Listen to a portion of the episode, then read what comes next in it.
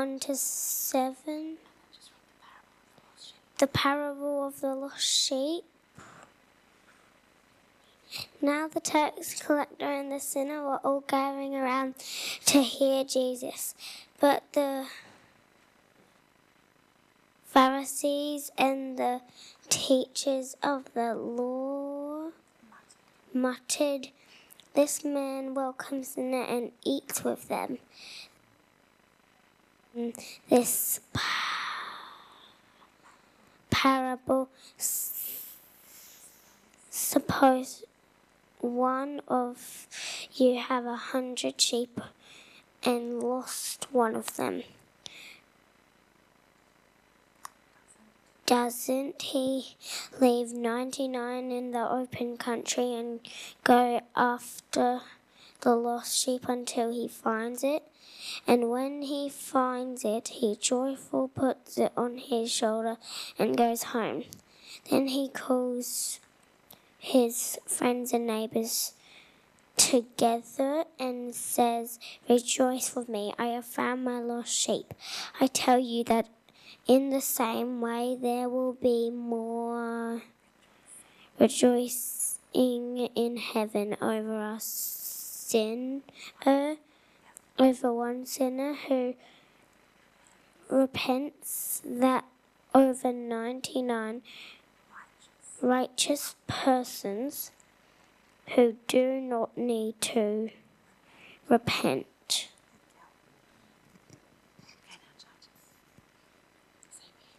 We are reading from Luke 19, verses 10 to 1.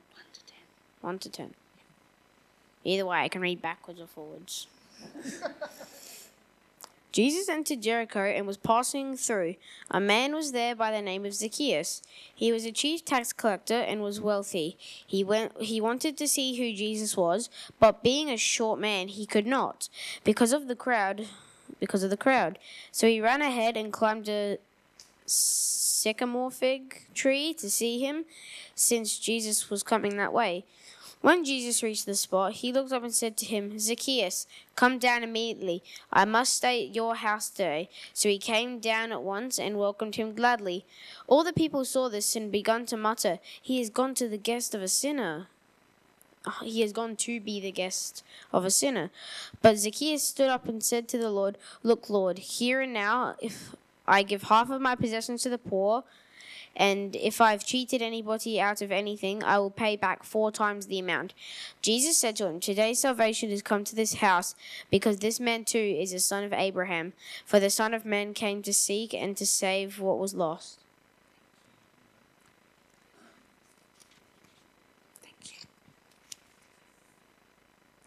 I'm going to be reading from Luke chapter 17, 11 to 19.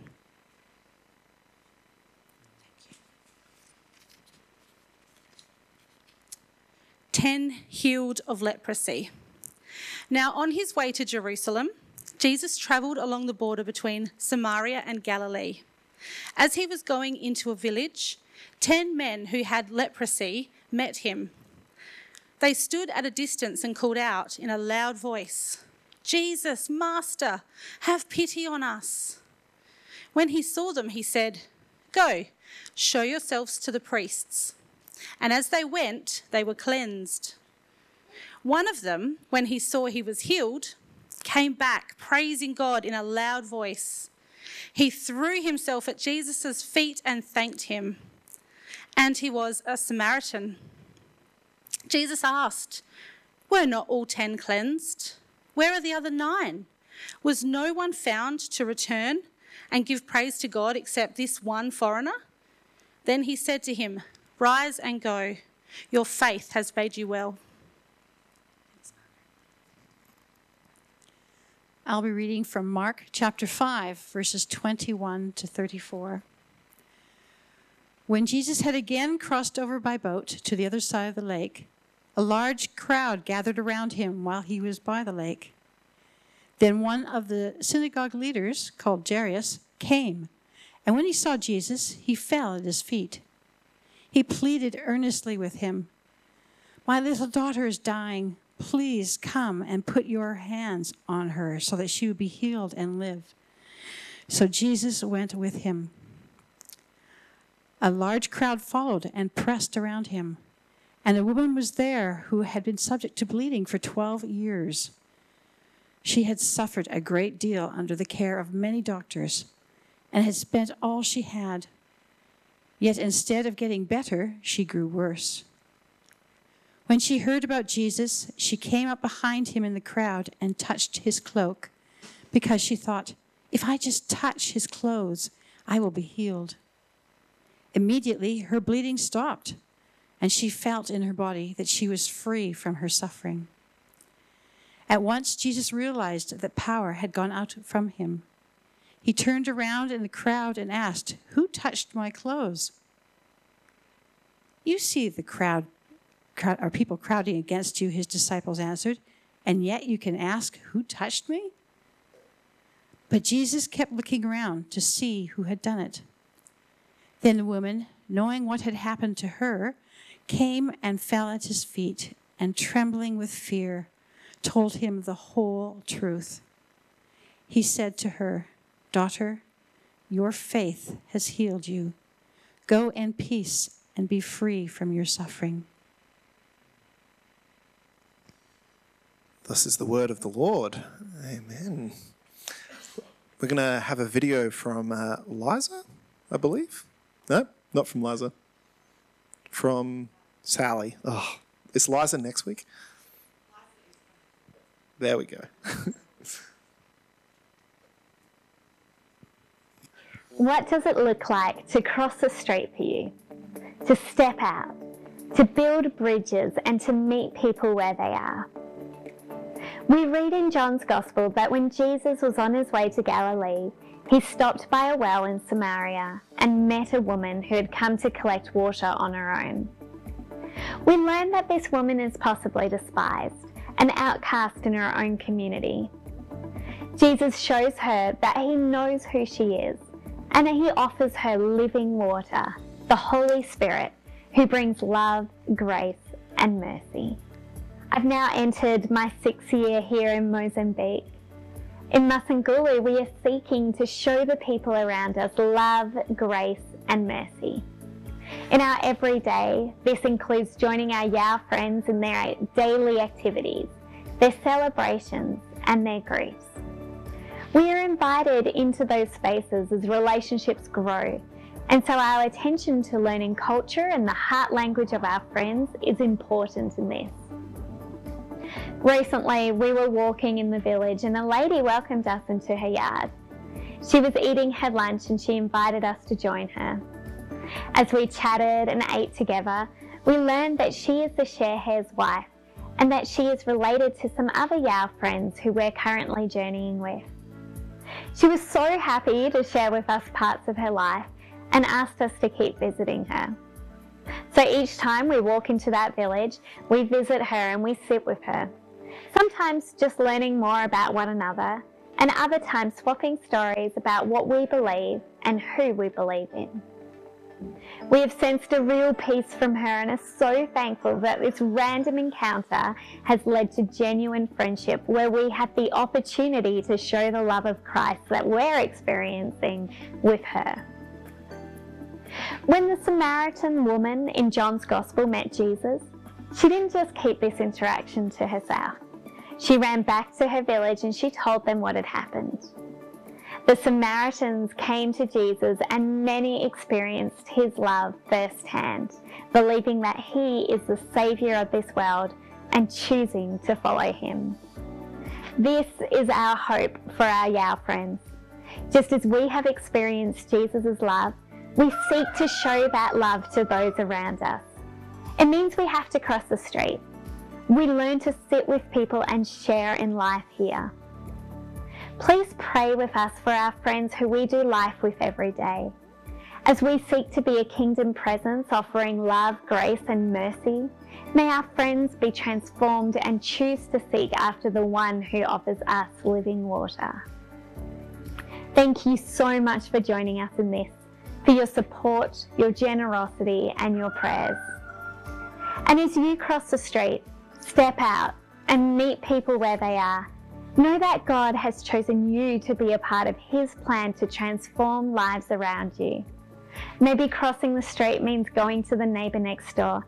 It could be your work, a community group, or perhaps maybe God is asking you to cross the street a little further than home, to be His kingdom presence in a place people don't yet know His name. Wherever God is leading you, may He encourage and bless you as you live alongside those around you with the hope of Jesus. It's good. Rachel's going to come up, um, both within her role um, as Baptist Mission Australia, but also as a, a great person from amongst our community. Um, I might pray um, for Rachel. Dear Lord, thank you so much for Baptist Mission Australia and this um, series that we're doing in Crossing the Street. I pray that your Holy Spirit will be in Rachel's preparation and in her words as she comes to deliver what you've prepared. May your Holy Spirit lead her. Amen. Amen. Uh, oh, loud. Um, thanks for having me here this morning. It's great to be here uh, and to join this community. Uh, I'm Rachel. I'm Baptist Mission Australia's National Next Gen Specialist. Uh, no, of course, I can be less formal with you guys. You're my church family. So, yeah, that is all true. But um, I'm here as a part of my role, but also because I love this community and I'm a part of it. Um, Today, strap yourselves in because we read about five Bible passages and we're going to do an exegetical blow by blow of each of them. Be here till about three o'clock in the afternoon. I'm really glad you've joined us. Uh, no, no. uh, this week we are, as Sally said, we're looking at crossing the street, at meeting people where they're at and building uh, bridges. But before we jump into this week and we think about uh, how we do that, we're going to take a look at what was said last week. So, Nick opened our uh, service series on crossing the street by introducing us last week to uh, Peter uh, in Acts chapter 8 about his story about how when he was fleeing persecution out of Jerusalem, as he was fleeing, he runs into an Ethiopian official. Uh, and we realized sort of three things from this story. First is that there is no corner of the world where God is not working to bring about his mission. I think sometimes we think, you know, we go somewhere, there's nothing there, and I have to kind of crack open my heart and show the light. But actually, what we saw is that no one was around the Ethiopian, and what was happening?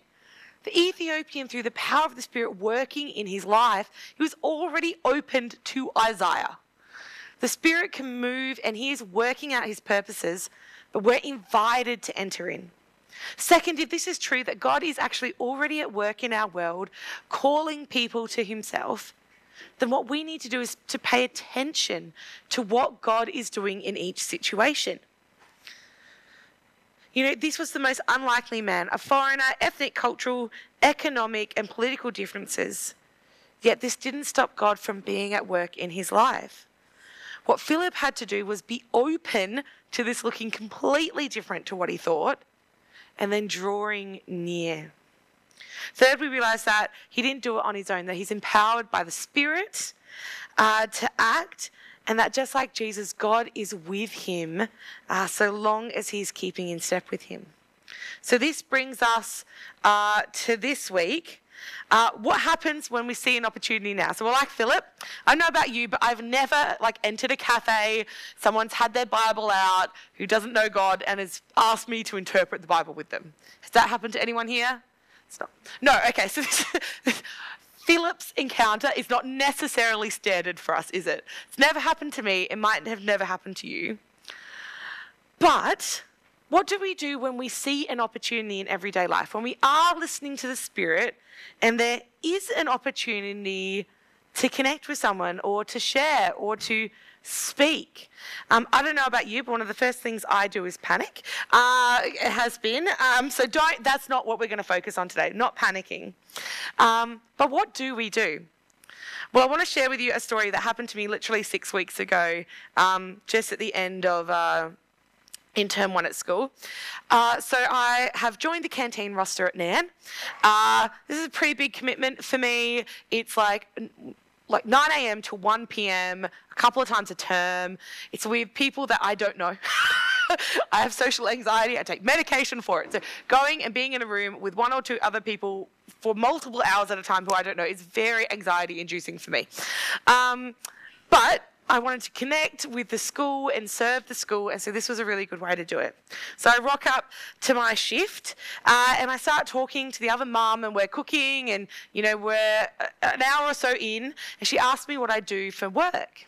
So I give her my Christian, non-Christian spiel of my job, which is I work with nationally with kids, youth, and young adults in helping them understand how to uh, love others like God loves them overseas. And that's largely a lot through development work, so through engaging and helping uh, heal people and connect people uh, and show them God's love.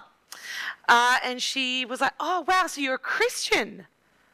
Awesome. I've always wanted to ask a Christian, what's the deal with all this gay stuff?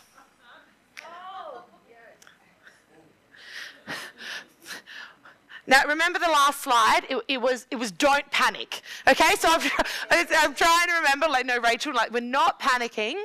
Uh, but what would you do and what would you say? It's literally happened to me in the last few months. Uh, what do you do with all this gay stuff? What would you have done? Well, before I tell you what I did, and you can judge me right or wrong, uh, I want to have a look at what Jesus did when he encountered people. This week, we're going to look at how Jesus joined with God in his mission of restoring all things to himself and bringing about his kingdom here. And as we do, I want you to keep this in mind. Did Jesus build and reinforce fences, or did he build bridges? Now, we read out multiple texts, but we're just going to look at three today. But you can have those other ones that we heard in time. And it's a surprise, you don't know which ones I'm going to talk about. Keeping the mystery. Uh, so. I, I do know Ollie, thanks, yeah. That, oh, my iPad, you're right. I'm super sneaky. I know, no one else does though. Sneaky mystery. So, the first one is Jesus meets the 10 lepers, right? He's walking in, he's heading to Jerusalem, he's busy, he's heading there, and then all of a sudden he's interrupted his day by 10 people screaming at him, Master, have pity on us. Jesus looks at them and he does. And he says, Go and show yourselves to the priest. And as they're walking back, they realize that they've been healed. And so one of them, actually the most unlikely one, the Samaritan, okay, we know from the Samaritans, right, that they are ethnically uh, very much segregated. They're looked down upon. They're dirty. They're also religiously, like, they're not great. But it's this one, the lowest of the low, who actually comes back and re engages with Jesus and praises God. Right? So, what do we do with this? In this moment, did Jesus build fences or bridges? So, when we think about fences, we think about establishing and reinforcing the things that are different from us. The invitation for us when we build fences is for people to enter through a gate and to come and engage with me where I feel comfortable, where I feel safe on my terms. So, is that what Jesus did here?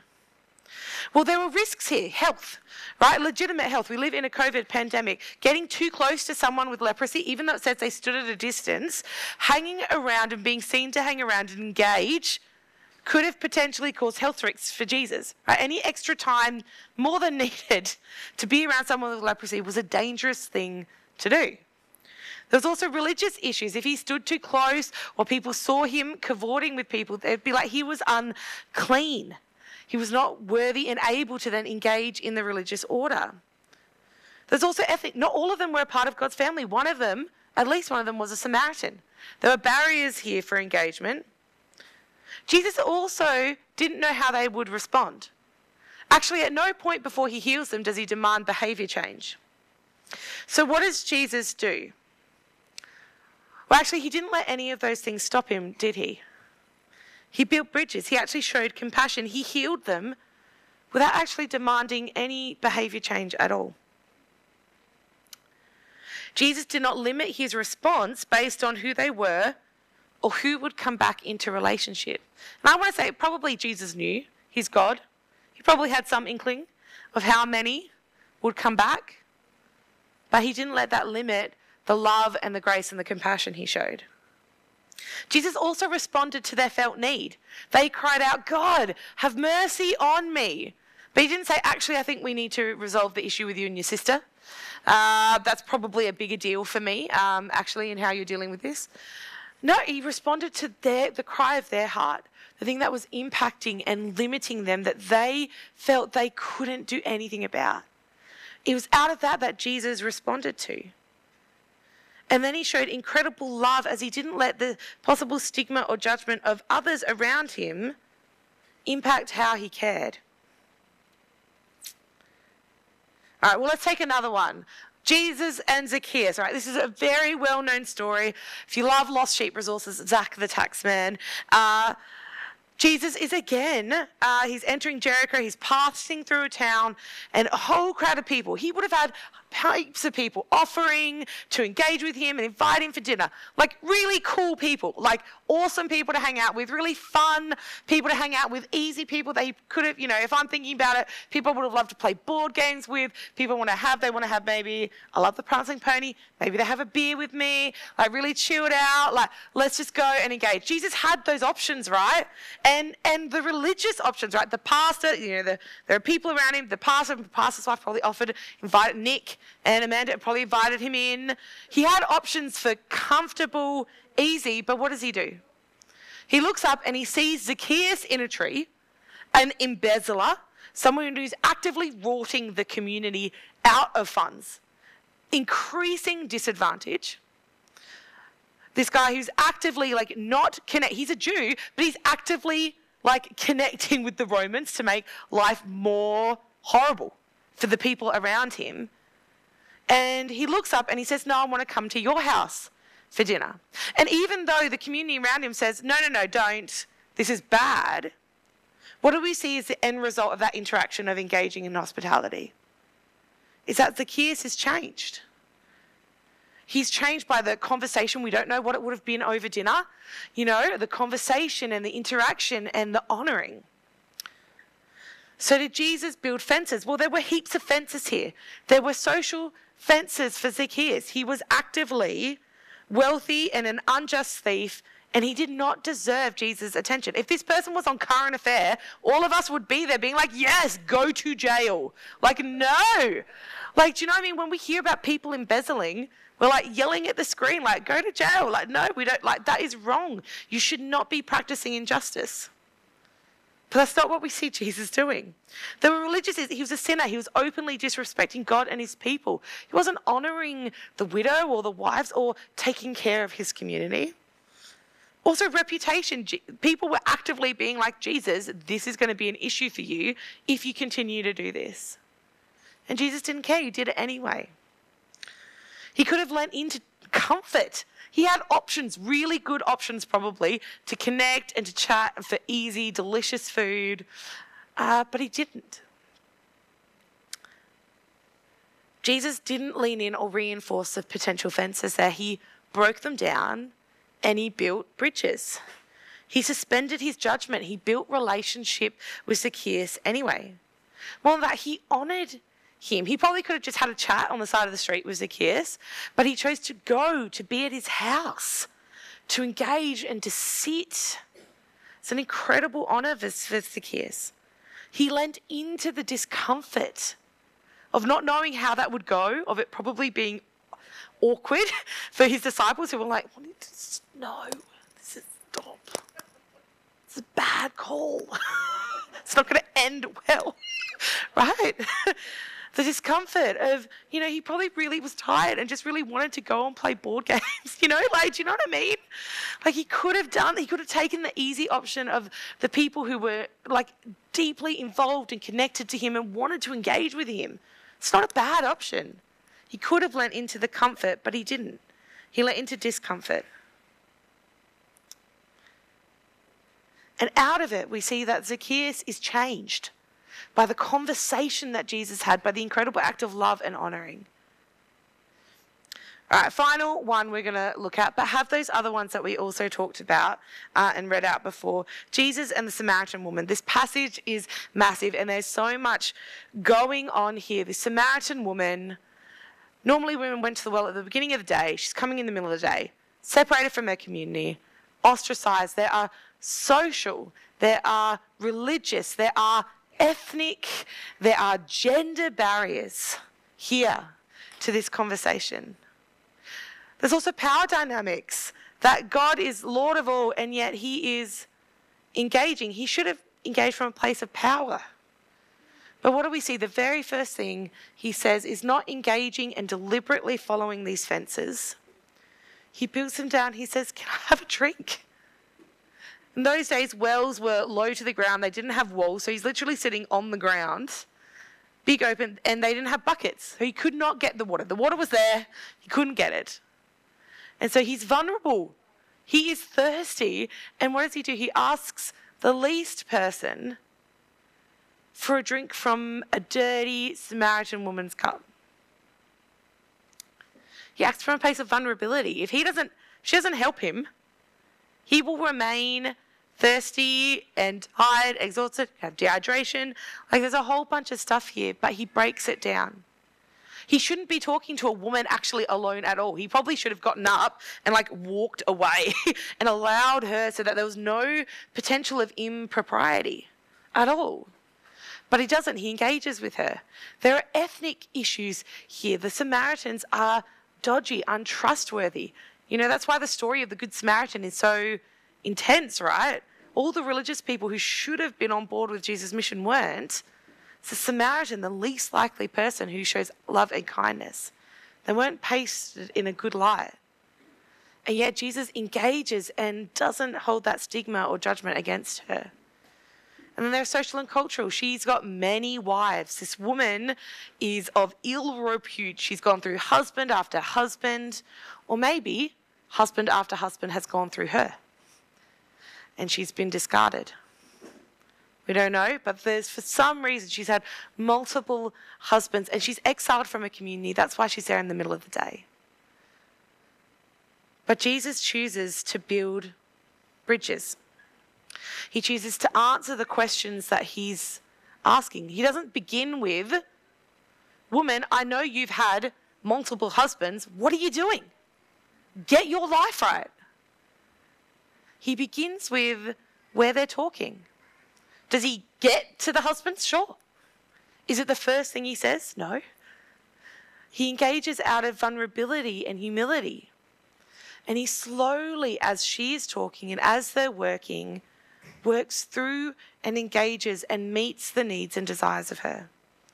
He doesn't let the potential stigma or what others would say stop him from reaching out and crossing the street.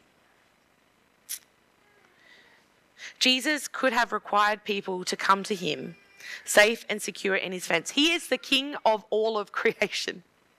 He is absolutely Lord of all. Jesus could have sat in the temple in Jerusalem and demanded people come and sit and engage with him on his terms where he felt comfortable.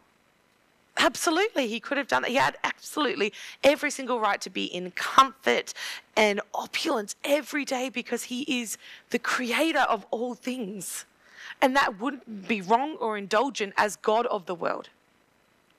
He could have enjoyed safety and enjoyed the social and religious rules that gave him privilege. He could have remained comfortable. He could have avoided stigma and judgment and shame. He could have upheld the existing gender rules which privileged him. He could have engaged from a place of power. And he could have showed only love and restoration to those he knew would take it up. However, the incarnation, the coming of Jesus to earth, is actually the complete opposite of that, isn't it? He deliberately went out of his way to break down any and all barriers that he could to engage and to offer restoration and healing to all. Jesus demonstrated the most radical act of love and highlighted the lengths he would go to to see everyone join back with God's family. Jesus' ministry and life, we see him breaking down barriers and building bridges by showing incredible love by answering the questions people are asking, by meeting their felt needs, by leaning into discomfort, by not caring about the judgment and the stigma and the shame that would come along with those actions by showing compassion and empathy, by building relationships to everyone who wanted it, by treating everyone as made in the image of God, and by engaging from a place of vulnerability and generosity. So, given all this, what does it look like for me to build bridges in that conversation? There were a heck of a lot of fences for me, I can tell you. Terrified of what she would say. Terrified the school would have something to say about any opinion I shared. Uh, that I would be seen as being really judgmental or horrifying, scared that I wouldn't say enough, worried that I would have a really bad reputation at school as someone who was like Bible bashing. There were a whole bunch of reasons for me to want to just lean into comfort. On top of that, I had a migraine brewing and I was not really prepared for this conversation. Unfortunately, what I didn't say was I was super angry at God for the fact that I had to go in for this today. And I said, Hey, God, you better use it today. Mistake! Never pray those prayers. They are dangerous. right? Flippantly to God, you better use this time because all I want to do is at home and take my Imigran. So, what did I do? Well, I asked her a question first. What do you mean when you say all the gay stuff? And her answer was, it's just so much judgment and hate. Right, so this gave me an understanding of what, what angle she was coming from and why this issue was important to her. So, from what I knew, I did uh, a couple of things. One was I shared a teaching of Jesus, and then two, I told a story of Jesus. So I said, well, actually, Jesus talked a lot about judgment and hate, and he, this sermon on the mount where he's talking to a whole group of people, he says, you should take the log out of your own eye before you reach and take the speck out of someone else's. I think that this is really key, right? Because actually, my job isn't to judge anyone else for how they're living. My job is to call people into deeper relationship with Jesus and to know more of who he is. And, you know, we actually see Jesus doing this, right? Um, there's this really amazing story of uh, these people bringing uh, this woman before them ready to be stoned because she's caught in adultery. And, you know, technically they had every right to do it, but they also forgot to bring the man, which is also an issue here. But uh, Jesus could have condemned her. She was in the wrong, but uh, he, that's not what he did. Instead, he got on the ground and he drew a line in the sand and he said, Let anyone who is without sin, you can cast the first stone. Off we go. And slowly, all the men who would stand to accuse her, they walk away. And this is really powerful because me because it makes me think, you know, when I'm so ready to throw stones at someone else, actually there are so many things in my own life that I have to get right. That when I'm judging this other person in front of me for whatever choices they're making, actually God has so much work to do in me. So actually my job as a Christian is to love others.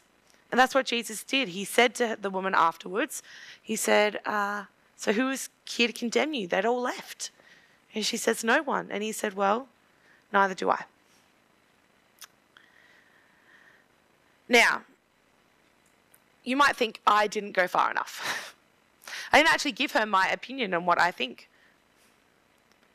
But what I will tell you is that by highlighting my own vulnerability, that I have heaps to work on, that by telling a story of Jesus and his teaching, uh, and by admitting the truth that actually it's really not my job to judge. And actually, it saddens me that that's how people see us as people of judgment and hatred rather than love. That that opened up a two hour long conversation about faith and life and her own journey. So, how do you think I did? maybe I was too soft. Maybe I didn't say enough. Maybe you think I should have held some fences. Did she accept Jesus on the spot? No. but what I can say is that we now have a friendship that is an open door and a bridge that I can walk over again. Most of the time, we get a second and a third and a thirtieth bite of the apple. What God requires us to do is to pay attention in the moment, to go with His leading. But building bridges is scary. I was terrified in that conversation that I would say or do something wrong, either not representing God or not represent or going too far and saying things outside the boundaries. But it's worth it, right? Building bridges is tricky and we will make mistakes. It is me, isn't it? Yeah, given a I don't know what I'm doing face. but when I look at Jesus, what I see is him continuously prioritizing calling people to himself and in turn the Father, that all people might be reconciled. And so, my encouragement to us is as a community is to think about what are the ways we can be removing barriers. Not that we never get to hard conversations. We saw that in the woman at the well, right? But that at first we might seek to build bridges and seek places of connection, spaces of sameness, spaces of humility that people might, we might get a second, third, and fourth bite of the apple. That it's the ongoing picture of who God is and those ongoing conversations about how our life raises questions and then how we answer those that make up a complete picture and show people the incredible God that we serve. Let's pray. Uh, dear God, I want to thank you uh, for this community, that we would be a community who builds bridges. God, that is scary, and I have been terrified many a time. And God, I don't always get it right. I may not have gotten it right here, but God, what you require of us is to be faithful, to keep uh, trying, and to keep pointing people to you through your Spirit, Lord. We don't do it alone, but to keep pointing people to you. Uh, God, I pray that as we think about our mission as a church, you would help us to be thinking about what barriers can we remove that people can just see you, that they might then be able to fall in love with you. Uh, Lord, that people would be able to look at us and praise our good works, but that also those good works would raise questions that we can then answer as truthfully and honestly as we can. God, with love and humility, that more and more people might be reconciled to you. Praise you and thank you for these things in your name. Amen.